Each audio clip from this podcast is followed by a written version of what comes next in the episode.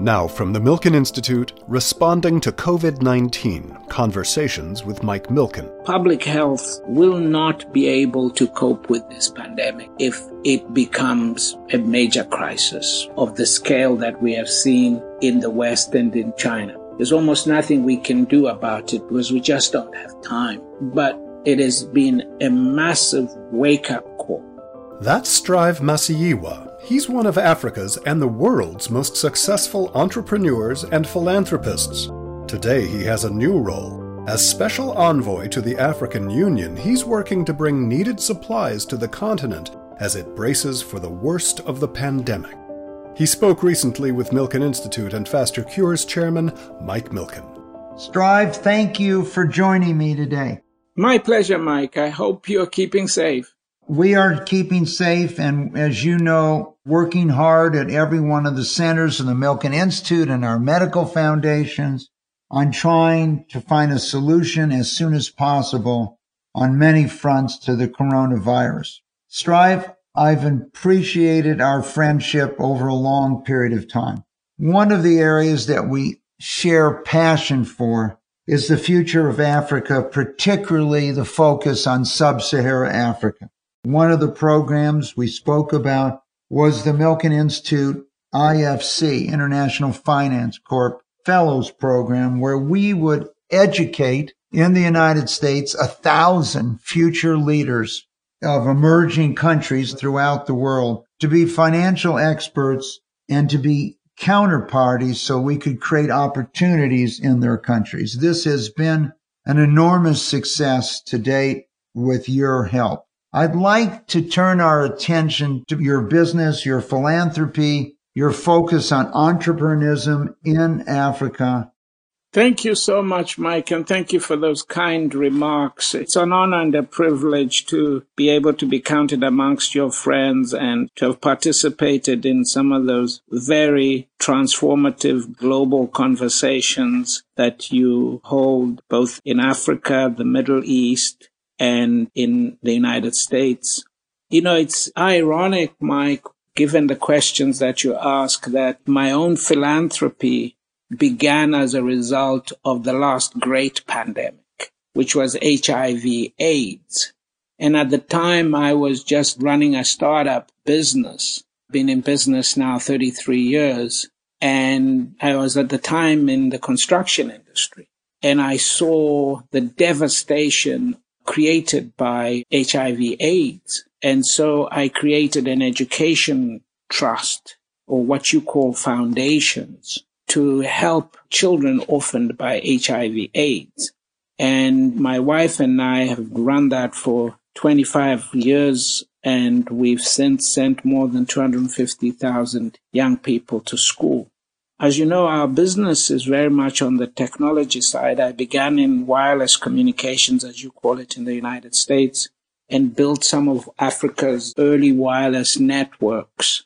I know you help people like some of the America's greatest wireless guys. So you know my industry very well. So that's where I started and I've pretty much stayed there with the evolution of communication. So I built data networks now. Uh, I build fiber optic cable networks. I build data centers and just the tech stuff that goes on around the world these days. Where do you stand in quote laying fiber in Africa today and connecting the countries, connecting the people and connecting them to the world? I initially, because of the scale of Africa, Mike, I began around about 1998 to build satellite communications across Africa. And then I turned that to building fiber networks. And so I have connected fiber almost 100,000 kilometers, uh, linking up now most of the African nations from Cape Town in the south, which you know very well, up to Cairo, We've crossed the Sahara to get to Western Africa. We've laid cables through the Congo forest and we are still building. So right now, as we speak, we are in Nigeria heading west and we expect to reach Dakar. If it weren't for the coronavirus disruptions, we wanted to get there end of this year. but it's likely we will get there certainly by this time next year, all things being equal. So we've laid that hard fiber infrastructure for high speed data. But of course, we are also the biggest builder of data centers for the African continent. Let's talk for a moment about your responsibilities that you've taken on relating to the coronavirus. And when I left in February, on February 16th, 2020, our medical conference in Johannesburg on the long journey home. And one of the longest journeys that you can make on this planet is from South Africa to Los Angeles in California. It really struck me of the concern that this virus was spreading throughout the world. And we redirected our centers to focus on those six areas you and I have discussed, education, prevention, testing, treatment, control, and economic and financial safety nets. Take us to what you're focused on today, Strive, and how could we help you? Before your Africa trip in February, I traveled to see you in LA and we had that wonderful conversation in your office. I said to you, Mike, where is this going? And you said to me, Strive, this thing is going to be big. It is going to be big. You were one of the first people that really got me to appreciate what we were dealing with and what needed to happen and where it was going. And I really appreciated that. What we decided was, you know, we really needed to stay ahead of the curve on this, that we probably are a couple of weeks behind where the United States or Europe are for whatever reason with this disease. So I'm a, a special envoy to President Ramaphosa and the African leadership, but much like Adam Boyer, but on the African side. And I'm dealing with trying to help with supply chains. Uh, and in our case, our supply chains are on this are mostly external. We have to bring in test kits, protective equipment, and clinical machinery for breathing assistance and so forth. And of course, because of the demand out in the big nations, it's been really difficult to secure supplies for the African continent. Really, really difficult. All the countries have mobilized money, but managing to buy the goods is the difficulty. So that's what I am uh, charged with with my colleagues to see how we can deal with that. But what I can say is that in terms of how it's, it's very early days for us to say where it's going to go in Africa. The African countries have been quite well coordinated in knowing what to do. We have done the lockdowns, even though we are unable to create safety nets.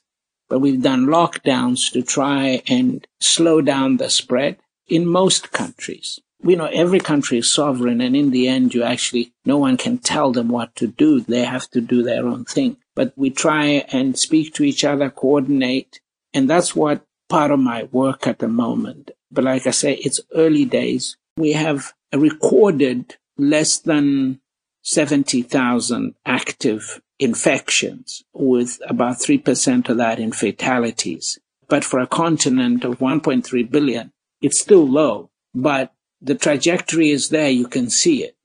It's just a question. We're going to keep this under until fast cures can give us something.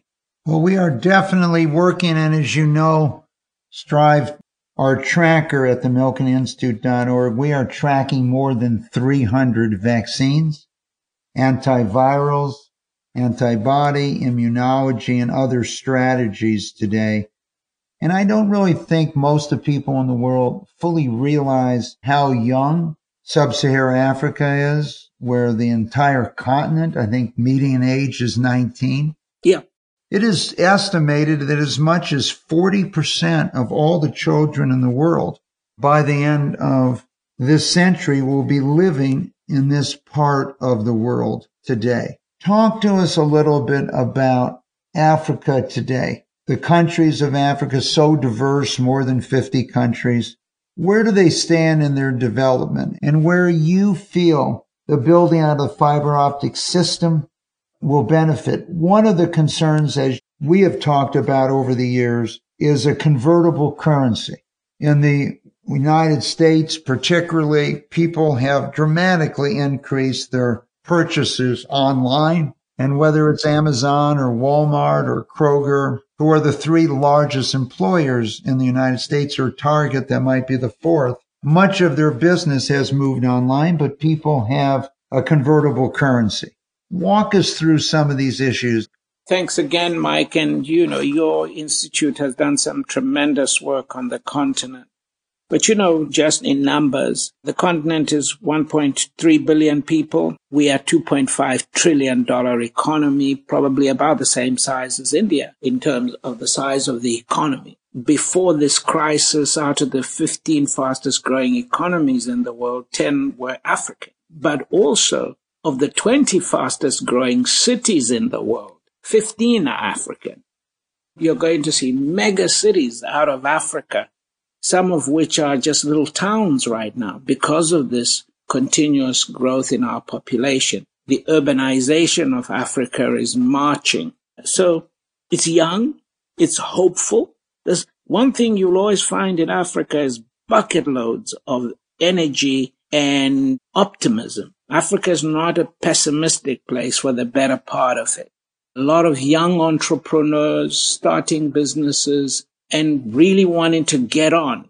So we have these bustling cities, lots of young entrepreneurs, and we are seeing we're being taken very seriously as a place to do business by really big companies. Africa's biggest trading partner has for historical reason been Europe.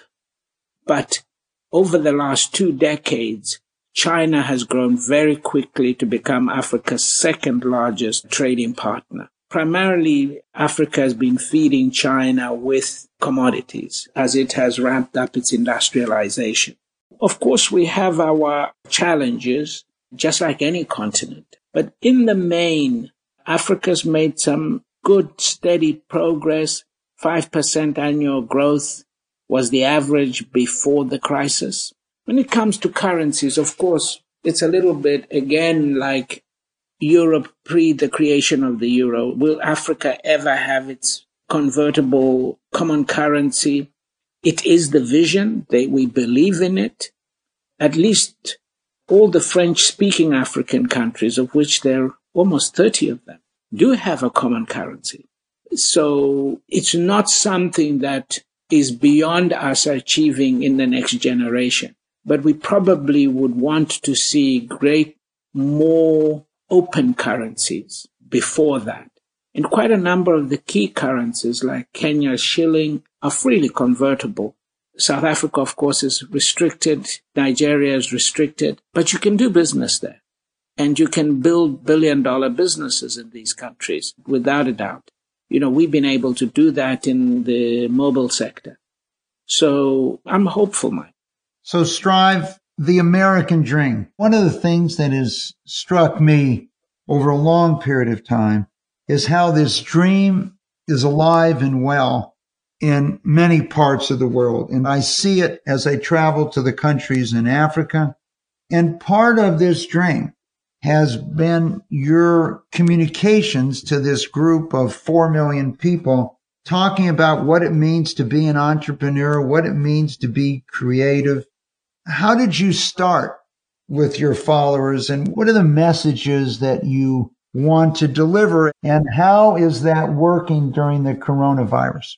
We're now 5 million, my community of entrepreneurs, and we're adding uh, almost of a quarter of a million every few weeks because of, uh, I think to a great extent, because a lot of young people are now coming to the platform even more so it's a community of entrepreneurs. They all have their businesses or they want to be in business. Some of them are social entrepreneurs. And I discuss with them the underpinning principles of successful entrepreneurship, innovation, marketing, how to build products. And they're great fans, of course, of the history of American enterprise because it's the best written and the most exciting for young entrepreneurs. We've just gone through a podcast together which was done in the United States called Business Wars, which looks at all the history of American companies. And it excites them when they know that Coca-Cola was once small and Bill Gates was once just like they are today, you know? And of course, they know Michael Milken. And uh, I, my last post to them was, I'm doing this podcast with Michael and we are going to post it on our platform so that you can all listen to it. And the, I also told them, Mike, that we're going to be sharing some of the other podcasts that you've done. They're very, very engaged and we always win the award for being the most engaged platform in business in the world on social media because of the amount of time they spend discussing amongst themselves what's on the platform. So one of the things that you and I have talked about is that in some ways, Africa has underinvested in health, delivery systems, infrastructure, public health. There's been a focus, as you know, over the decades on improving the quality of water and other things. Where do you see, if we were to reach out, that you'd like to see investments in Africa as it relates to the public health system? Can these mobile networks you've built and fiber optics you laid bring doctors. Many, many years ago at our global conference, we had a session on doctors in Uganda. And there was one doctor for every 125,000 people in Uganda at that time. And we cannot expect Africa to develop the same way the U.S. did with doctors' offices and things like that, nor do we expect them to lay roads throughout Africa, I'm sure drones will play a larger role. Have you thought about how we could deliver health more effectively to Africa using your digital systems? Well, to begin with, Mike, you're right to say that we have horribly underinvested in public health. I guess when you've got a lot of young people, you sometimes, as policymakers, it's easy to not pay that the attention when they've got so many things to run with. But that's not to condone anything. It's our public health will not be able to cope with this pandemic if it becomes a major crisis of the scale that we have seen in the West and in China. There's almost nothing we can do about it because we just don't have time. But it has been a massive wake up call to say we need to carry out major investment in public health, as well as to liberalize the healthcare sector so that investment can come in, because we don't have private hospitals either. And certainly the poor in Africa have been, it's been a terrible injustice, the way our public health system has been developed over the last few decades. So there are a number of leaders now in Africa, led by President Kagame of, uh, of Rwanda, who have now formed a voluntary group to, which is saying, okay, post this crisis, we must at least emerge with a platform that opens up investment in the healthcare sector. Now, talking to the digital side, obviously there are tools out there that can help us to deliver. It's not a panacea for failure to build public health. You know, a hospital is still a hospital. But having said that, there is a lot of tools that we can apply in telehealth and other digital tools that make it possible. And that's what we are trying to do. We've had amazing experiments. We had a full operation done with a fiber optic link uh, with doctors sitting in the United States helping African doctors to carry out a procedure to put somebody's arm that had been taken off by a crocodile. There's a lot you can do. And I think also one of the things that may come out of this pandemic is an acceleration of the digital tools. When I'm talking about how we are tackling this pandemic, I say, I talk of TTIT. We've got to test, we've got to trace, we've got to isolate, then we've got to treat. If we get the first three right, then treat anyway in a place, in a situation where we don't have the hospitals and we don't have the cure anyway. We've got to focus on the first three. And those first three do allow us a lot of imaginative possibilities in digital tools, provided we do not infringe the privacy of others. Strive, I think it's exceedingly important that our listeners understand how different, particularly sub-Sahara Africa is from almost the entire world. China is aging faster than almost any country has ever aged before. And someday China will have more people over 65 than live in the United States. And so the dealing, as you've pointed out, with a young population dominated by people that are younger versus other parts of the world. And, you know, sometimes when you're young, you feel that you are immortal against disease, I think was an important point. So Staci Warden, who runs our Center for Global Market Development that you know well and have worked well, we launched an Africa COVID-19 tracker just for Africa, which the United Nations and others are following so we can track Africa. Let's talk for a moment about food. How are we going to make sure we can supply food to this continent during the coronavirus and the challenges that have. And we've had significant focus on this area. And one of your partners that I did a podcast with, Jeff Skoll, has been focused on this as a challenge. A continent like Africa has many different food systems. Some have rice as a staple, some have cassava has a staple, maize as a staple, potato as a staple. You know, we all have staples. And in many cases, some African countries find cheaper to import something rather than to produce it. There's been a major disruption in the supply chains, particularly movement of goods. The lockdowns have affected smallholder farmers.